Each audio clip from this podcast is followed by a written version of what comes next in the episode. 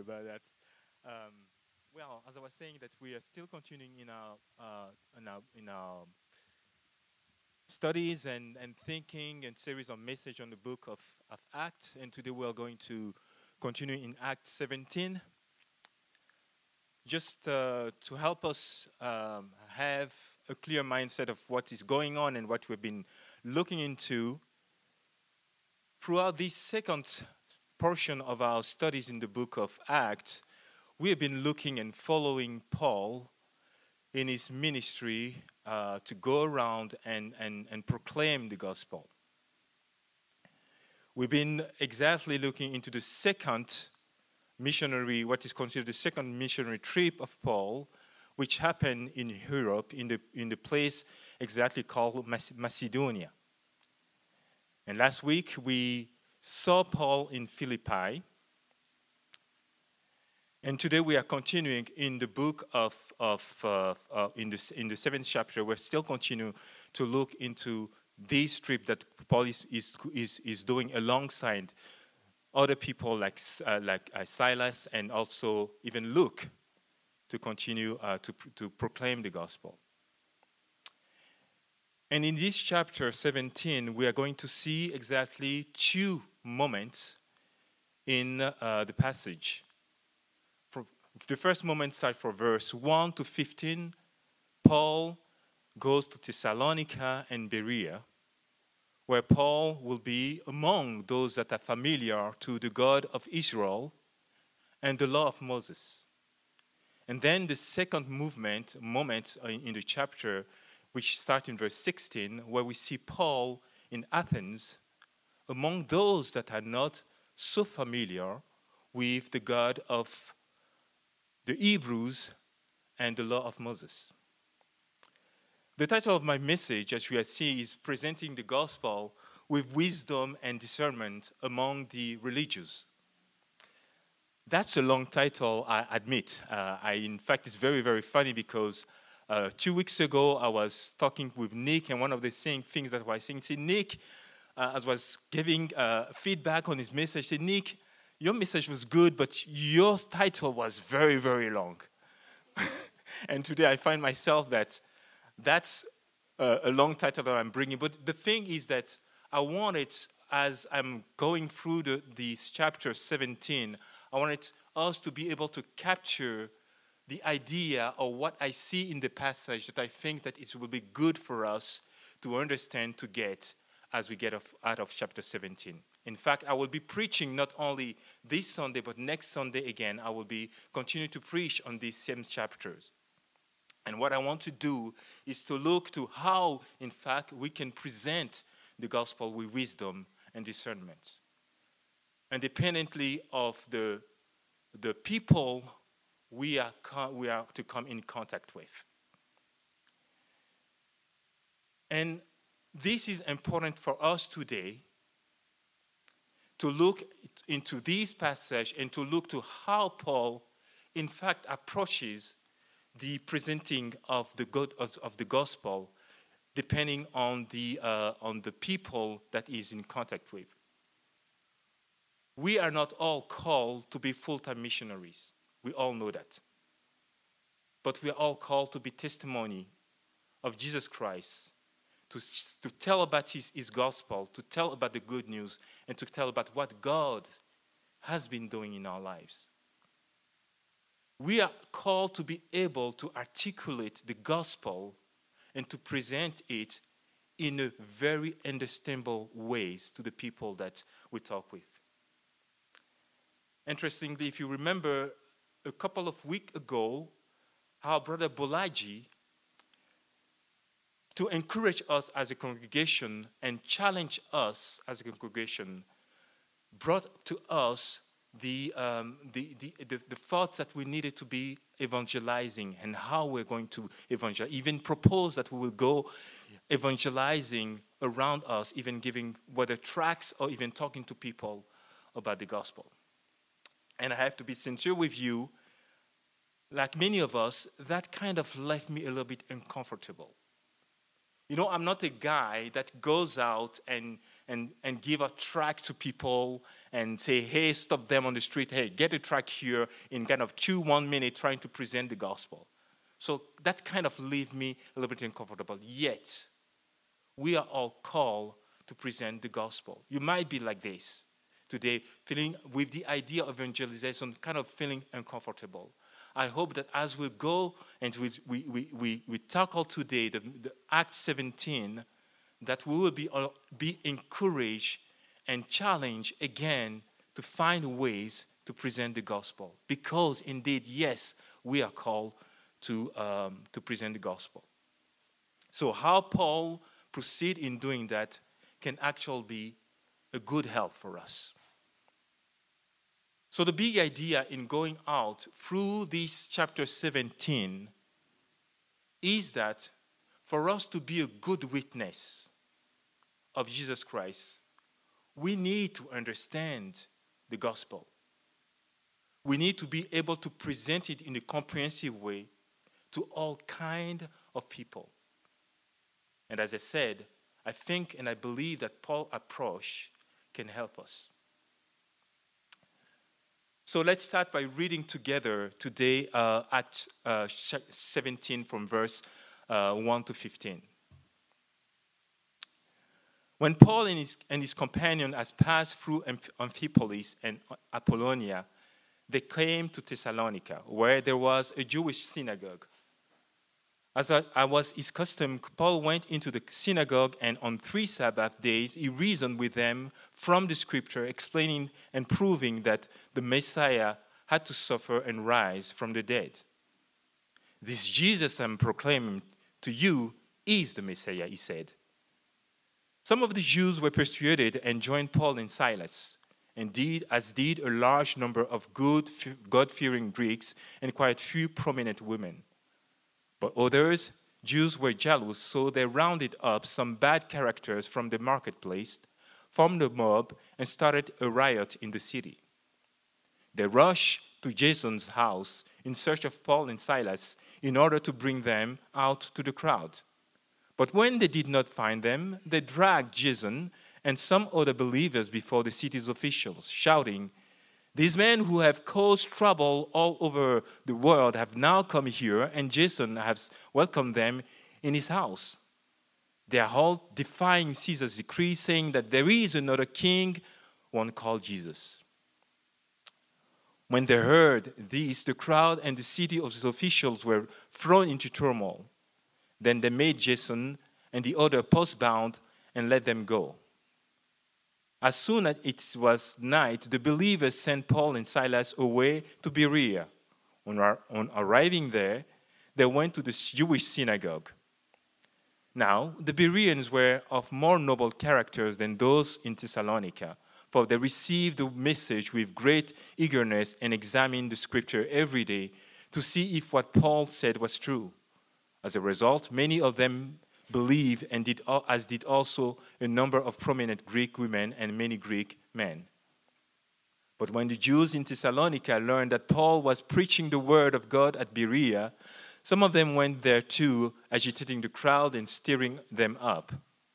The believers immediate, immediately sent Paul to the coast, but Silas and Timothy stayed at Berea. Those who escorted Paul brought him to Athens at the, and left with the instruction for Silas and Timothy to join him as soon as possible. Let us pray together.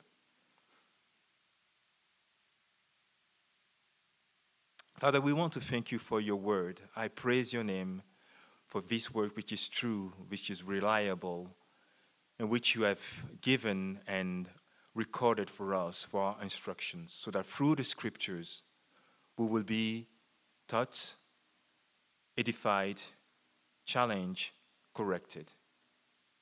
Father, as we listen again together to your word today, I pray that through your spirit, and by your spirit, you will just open our heart and our mind, that you will help us to listen to you. That your word will have a great impact in our lives, an impact that lead us to obey, lead us to put in practice the things that we, we hear. Yes, Lord. Work through us to this morning through your word and by your Holy Spirit so that we'll be encouraged in following you and serving you in the way that is pleasing to, to you and in proclaiming the truth of your love and care and grace through our Lord Jesus Christ. Amen. So I just want to break down uh, uh, the passage as I look uh, as we look into it. There is a pattern that we see in the way that Paul goes on as he proceeds to, to, to, to proclaim the gospel. We see that Paul would always start by going into the Jewish synagogue. This is what we see in verse 1 and verse 11, as also in Act 13. In the synagogue, he will argue from the scriptures that Jesus Christ is Lord. This, in general, will provoke a kind of response to the audience that we see in verse 4, uh, 4 to 5, verse uh, 12 to 13. From the, this response, Paul will leave when there is when rise opposition up uproar in the goal that this will not be an hindrance to the, to the message that is being preached. I want to make three points uh, from this passage as we go through it together. What I want to stress out as we as we, we look to the passage is that the scriptures are of great importance to reveal to us the person of Jesus Christ. And then, as we're talking about proclaiming and, and, and preaching the gospel and presenting the gospel, what exactly is the gospel? To be able to understand it and articulate it, it's very, very important. And also to look to how important it is for us to listen, or how, in fact, do we listen when either a new ideology or the scripture are presented to us. How it's important for us to listen well with an open mind and the readiness to examine the things that are presented to us. And then I will end with a conclusion. So, verse 17, 2 and 4 tells us that as was his custom, Paul will, will, went into the synagogue, and on the three Sabbath day, he reasoned with them from the scripture, explaining and proving that the Messiah had to suffer and rise from the dead. This Jesus I am proclaiming to you is the Messiah. And then verse 11 Now the Berean Jews were of more noble character than those in Thessalonica, for they received the message with a great eagerness and examined the scriptures every day to see if what, what Paul was saying was true. So Paul will proclaim and say that the Messiah had to suffer and resurrect. That was a key note in his presenting of his gospel, the gospel. In fact, in, even in 1 Corinthians 15, 1 and 2, it says said the same thing. For I have for what I have received, I pass on to you as of first importance, that Christ died for our sins according to scriptures, that he was buried, that he was raised on the third day according to scriptures. The scriptures Paul is referring to here is the Tanakh, the Jewish writings, which englobes Moses, the prophets, and the Psalms. So if Paul argues that the scriptures are telling about the Messiah's death, suffering, and resurrection, one of the questions that we, we can ask, and surely did the crowd of his time, are the scriptures talking about the Messiah? Do the scripture actually talk or say, say something about the life of the Messiah? To us today, at the first, at the 21st chapter, uh, century, knowing the uh, the New Testament, that might sound strange. That I might ask this question: Does the scriptures, in fact, talks about the Messiah? We have the New Testament. They had what we call the Old Testament. It is estimated by the C.S. uh, C.S. Lewis Institute that most Greek, most uh, Hebrews and Christian theologians consider that 800 verses in the Hebrew scriptures refers to the Messiah. From these 800 uh, verses, five, 500 refers and talks about his reign. That's a lot. The Messiah is supposed to be a human being who was promised, who is promised by God to accomplish his divine will. Through this person, God will reign and his plans will be accomplished. He will establish a reign of peace and prosperity all over the world that will endure. That's what the Messiah is presented in the scriptures. I, was, I find it very interesting and I started to search, in fact, through all the, uh, the, uh, the whole Testament, some of these passages that actually talks about the Messiah. There are many of them. I cannot bring all of them to you this morning, but at least I think that, okay, I thought, that, okay, let me at least bring 15. From these 15, I won't list all of them, but I'll give you eight. Genesis 3 15, 14 to 15. The Messiah will be a descendant of Eve, a human being who will oppose Satan and destroy his work. Deuteronomy 18 1 to 20. That the Messiah will exercise the office of a prophet as important as Moses was. Isaiah 7 14, the Messiah will be born of a virgin. As I hear that, as I said, you might be very familiar with all of these passages I'm referring to. Isaiah 1, 1 to 10, and Jeremiah 23, 5, the Messiah will be from the will be born from the line of David and will rule with righteousness and knowledge of God. He will establish a reign of peace and justice. Isaiah 50, 52, 13 to 53 a well known passage to many of us. The Messiah will suffer and be despised by his own people. He will bear their sin and receive the punishment of God for them.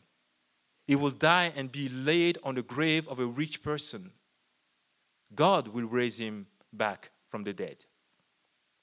Daniel 7 8 1 to 28 Messiah's kingdom will be forever and over all the kingdom of the earth. Daniel 9 24 to 27, the Messiah will come at a period of great turmoil for Israel. In the period of time which is comprised between the age of the rebuilding of Jerusalem and the second destruction of the temple. He will be killed, and after his death, the temple will be destroyed. It is understood that this prophecy was accomplished in AD 70 by the Romans under the Emperor Titus when the Roman destroyed Jerusalem. Micah 8, the Messiah will come from Bethlehem. And I could go on and go on and go on and go on.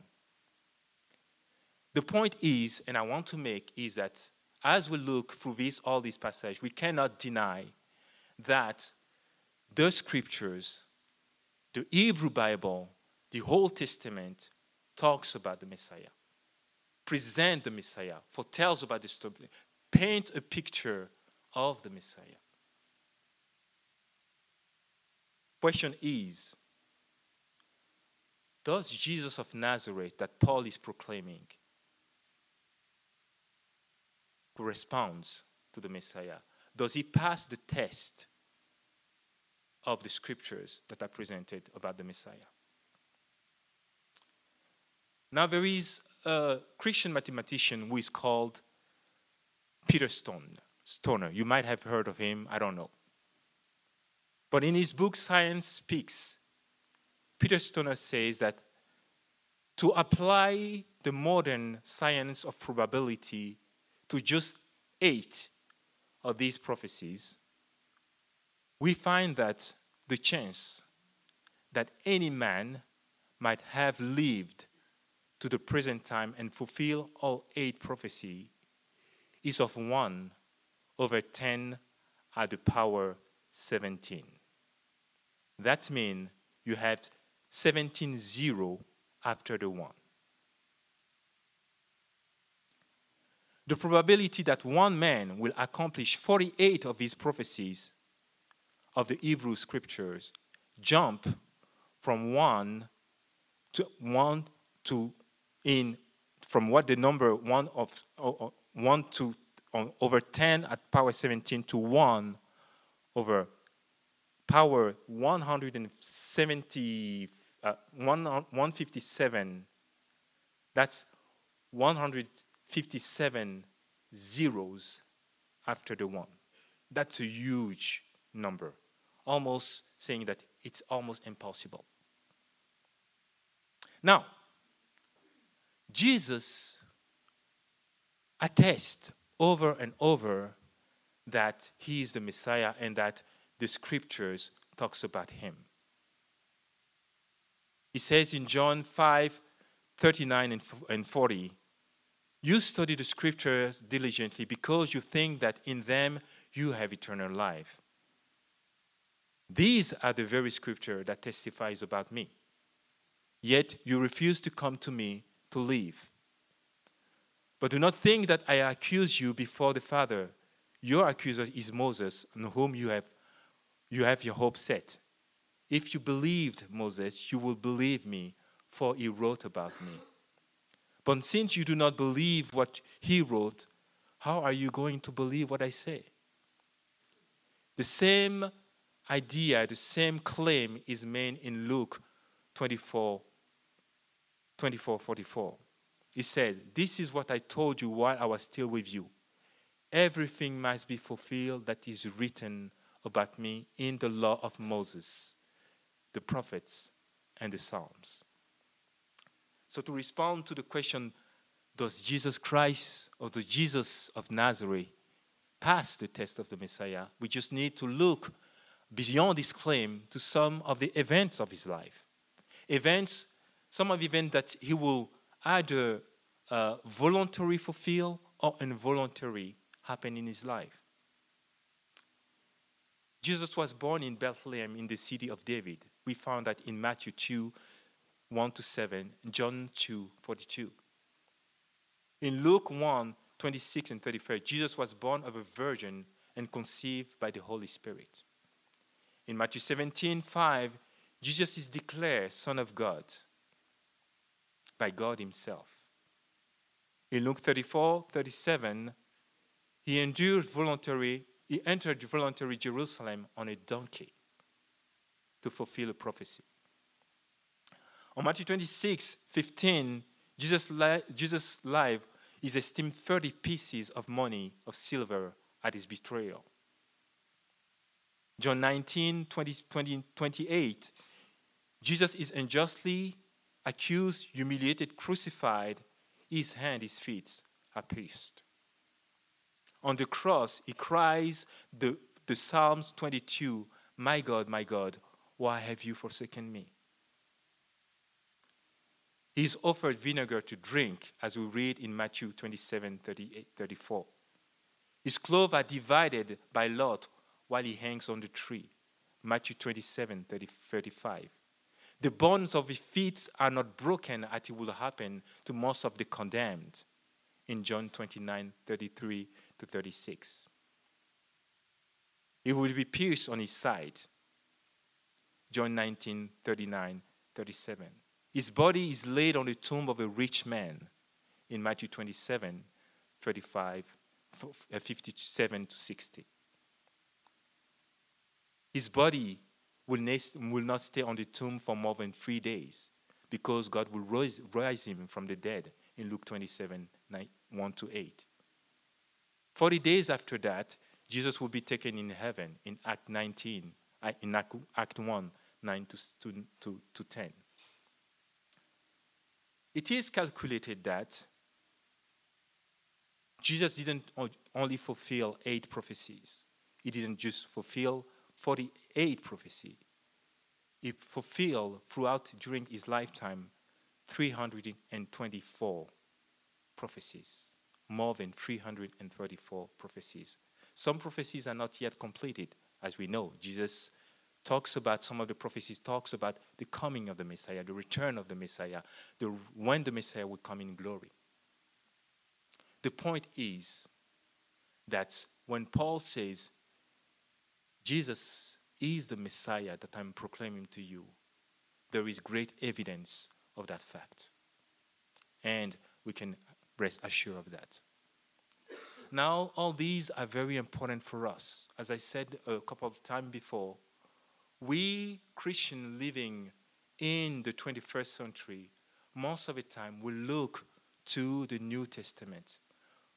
As we think about Jesus, as we, we want to learn about Jesus, we look to the New Testament, we look to the, the, the Gospels and the writings of the apostles.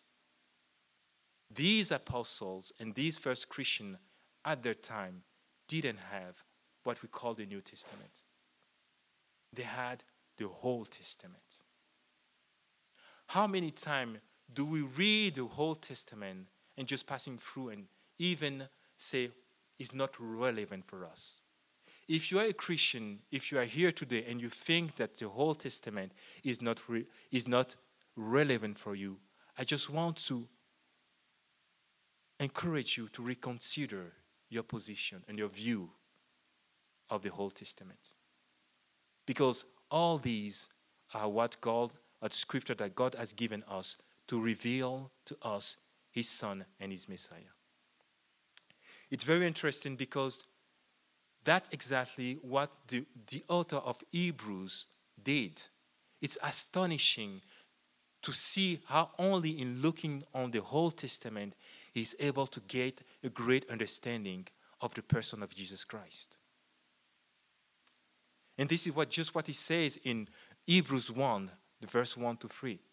In the past, God spoke to us, to our ancestors through the prophets at many, many times and in various ways. But in the last days, he has spoken to us by his Son, who he appointed heirs of all things, and through whom also he made the universe. The Son is the radiance of God's glory and the exact representation of his being, sustaining all things by his powerful word.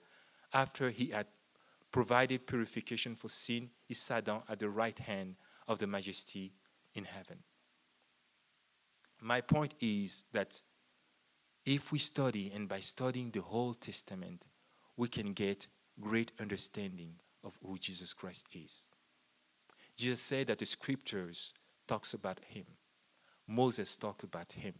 That means that when Moses wrote what we consider the five book, the Pentateuch, everything that he was revealing about God is revealing about Jesus Christ.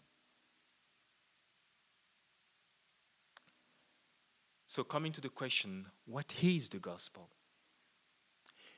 Sometimes we hear the word of God. Sometimes we hear the, the gospel of the kingdom of God. Sometimes we can hear the gospel of God or even the gospel of Jesus Christ, the Son of God.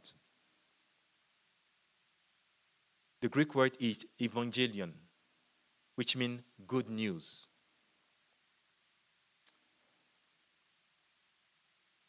The gospel, the way I understand it, is and starts with God, His majesty, and His goodness. The revelation of our human corruption and human disobedience toward God. And how this God planned to save and restore the entire creation that He has made. And His plan for restoration and for salvation passed through and happens through the work and the ministry of his son, the Messiah, Jesus Christ. When I say the work and the ministry of the Son, Jesus Christ, I'm talking about his, his work in creation, his work in his suffering in coming as a human being, suffering for our sins, dying on the cross, going up to heaven, and now still continuing to minister to his church and in the world. Basing on Act 13, I've kind of put up to you there if we have to sum up the gospel that Paul was preaching from the scripture, this is what is the gospel. And I hope that as you listen to it, if you are not a Christian, that you might understand what who God is, what He has done, what He desires for you, and how you can indeed come to know God through Jesus Christ. For God has brought from us, from the line of David, a Savior, Jesus Christ, who He has promised. By doing so, He has accomplished the promise that He has given to our forefathers. It is to us, children, not only the children of Abraham, but also the God fearing Gentile, that this message of salvation is sent. What God has promised, He has fulfilled for us, their children, by rising Jesus Christ from the dead. And it is written in the Psalms, You are my son, today I have become your father. Therefore, my dear friends, I want you to know that through Jesus Christ, the forgiveness of your sins is proclaimed to you. That through him, everyone who believes, that means you too, can have freedom from your sins. The justification that you cannot acquire either by you trying to obey the law, to respect everything that God has done, or either you by trying to live a moral life that you think pure and blameless. Even a life that you would say that I don't do any harm to anybody. This kind of life will never make you just before God because you are a sinner. And by your own and your work, you cannot save yourself. You cannot pay to God the price of the punishment that you deserve for disobeying and for going against His majesty. He is the creator of the universe. He is the maker for everything that here. His majesty is beyond what we can imagine it. Now, I know that if somebody goes and and and insult now can say the king of England, because in few time I will, I will, I will say the, the Queen of England, at the time, yes, his punishment will be big. Now, might, how much punishment do you think that deserves the one who goes and insults the majesty of the living God? Yet Christ died for such disobedience and rebellion so that you will be able to enter into the grace and the favor of the mighty God. That is the gospel. But the gospel doesn't stop there. It's also about the kingship of Christ. Interestingly, as we look here, we see that this is what we're saying in verse 17. And Jesus has welcomed them and in his house. They are all defying Caesar's decree, saying that there is another king, one called Jesus. You see, when they heard that, they were all in turmoil because Caesar is considered king. To say at that time that there was another king out of Caesar was considered treason.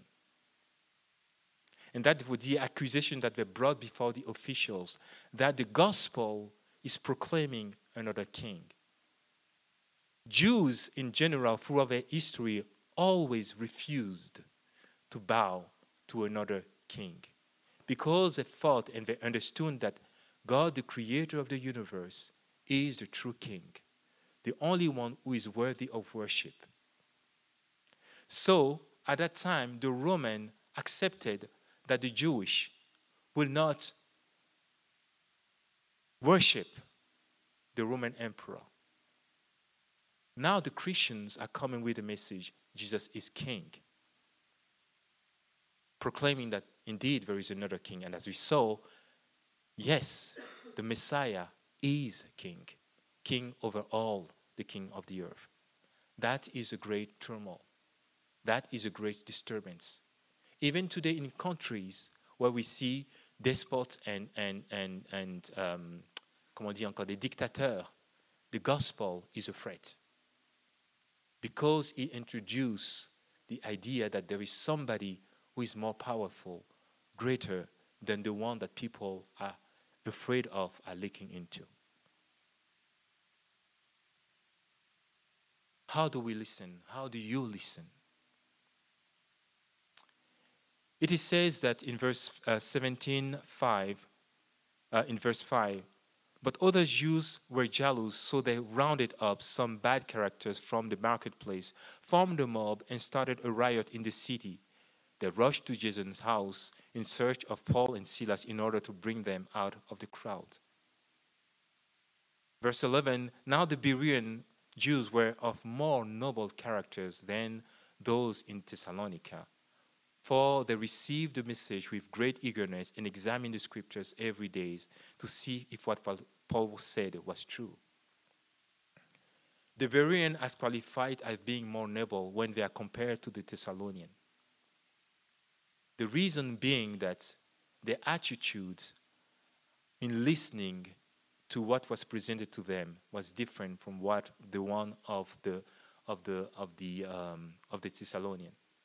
Interestingly, it seems that this Thessalonian had a heart of contentions, people that were not open to listen, but very, very close-minded and not ready to accept what Paul was bringing.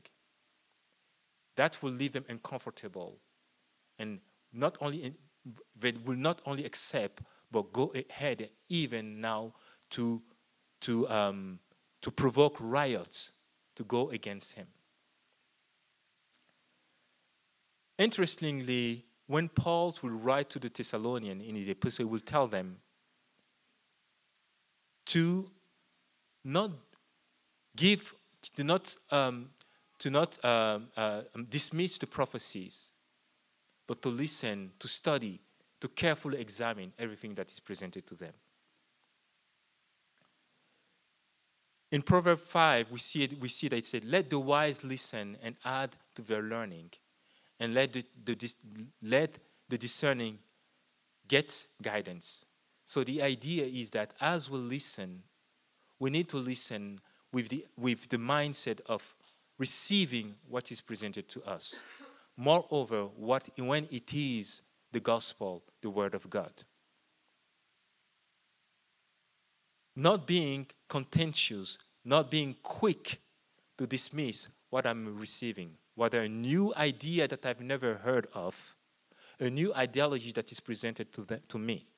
It might leave me uncomfortable, but wisdom calls me to listen with attention, to welcome what is presented to me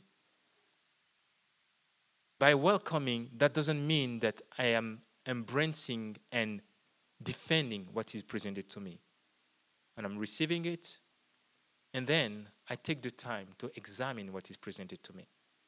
To see either what is presented to me is actually true, worthy to be defended, or to be rejected. And this is exactly what we see in the Thessalonian. They receive, they examined, and then they made a decision. Interestingly, as we look to the response in Thessalonian and the response in uh, the Berean, we see that more people believed among the Berean than the Thessalonian. And I believe that this is due to the mindset, the attitude in which they were listening. My point is that if we want to be good presenter of the gospel, we also need to be people that listen with also the mindset of discernment and the mindset of looking, studying what is presented to us. This way, we will be able to either defend, say, Yes, I stand for what is presented to me, no, I cannot stand for this because it goes totally against what I understand to be right because of this, this, this, this. And here, in this claim or in this ideology that is bringing to me, that goes in contrary to this. So, my brother, this is the message that I have in our heart today. How important it is for us to really know the scriptures. We need to take time to study the scripture. We need to love our scriptures. Through them, Jesus says that the scriptures talks about him. Through them, we will find Christ. And God will help us to find Christ in a way that maybe we have never found him before. With the scripture and through the scripture, we will be able to present the gospel. Amen. Let us pray together. Lord, we commit the rest of our time to you. We commit the of what we have heard of now to you and pray that, Lord, you will just continue to, as we listen and ponder over these things, that you will just enlighten our heart and our souls. That you will confirm what is true. That you will even um, show what is not true, where is not true, and how we can correct it. We thank you for your word. Thank you for the gospel which is revealed to us through your scriptures so that we'll be familiar with your word, know you, and grow in you. We present the rest of our morning of our of our day to you and pray that you will bless us as we go home. In Jesus' name. Amen. My brothers and sisters, you are dismissed.